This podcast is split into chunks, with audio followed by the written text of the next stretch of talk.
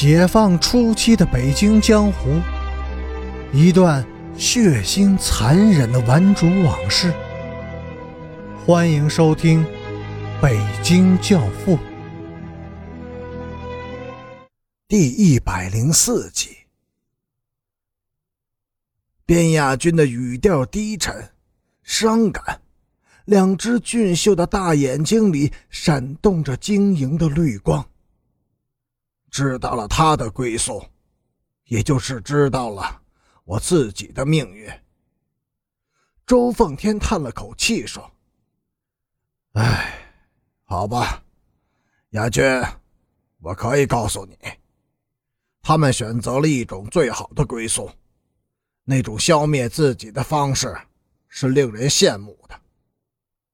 消灭自己？”边亚军不解的问。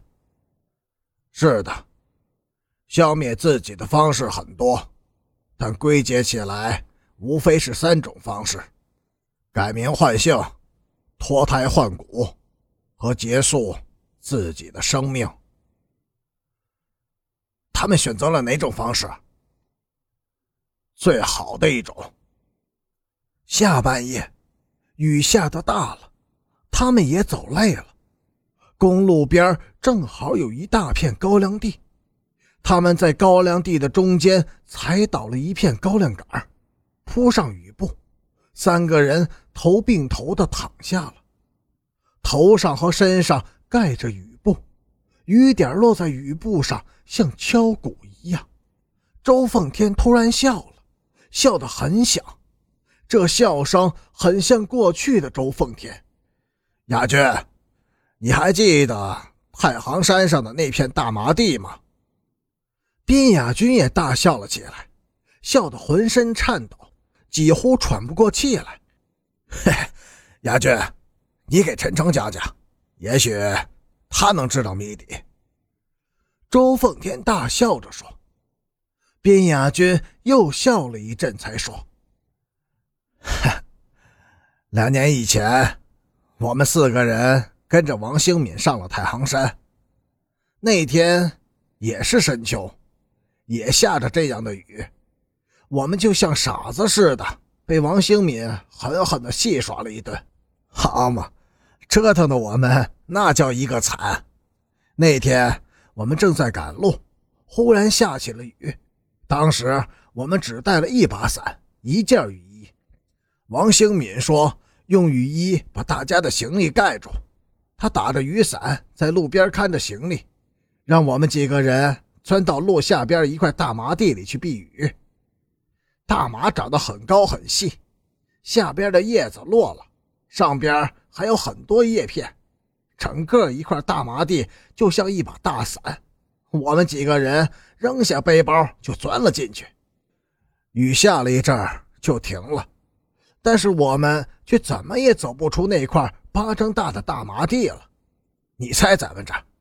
我们四个人就像进了阵的狗一样，东冲西撞的，到处乱窜，昏头昏脑的在地里转起了圈子，无论怎么着也走不出来了。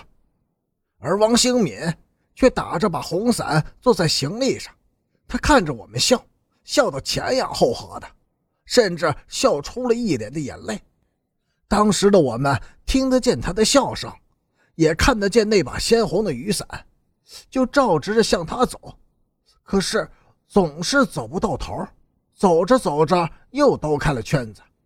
再后来就觉得前后左右都是他的笑声，四面八方都是那把红伞，顺子给吓得直哭。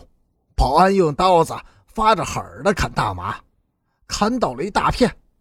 奉天机灵，干脆躺在地上不走了，我也跟着躺下了。忽然就觉得王兴敏是在天上一样，举着红伞坐在大麻叶的尖上，冲着我们笑。到底怎么回事？陈诚饶有兴致地问：“遇上鬼打墙了？”事后，王兴敏说：“我们四个人是被鬼迷了心窍，人一旦被鬼缠住了。”就再也找不到出路了。世界上真的有鬼？不可能。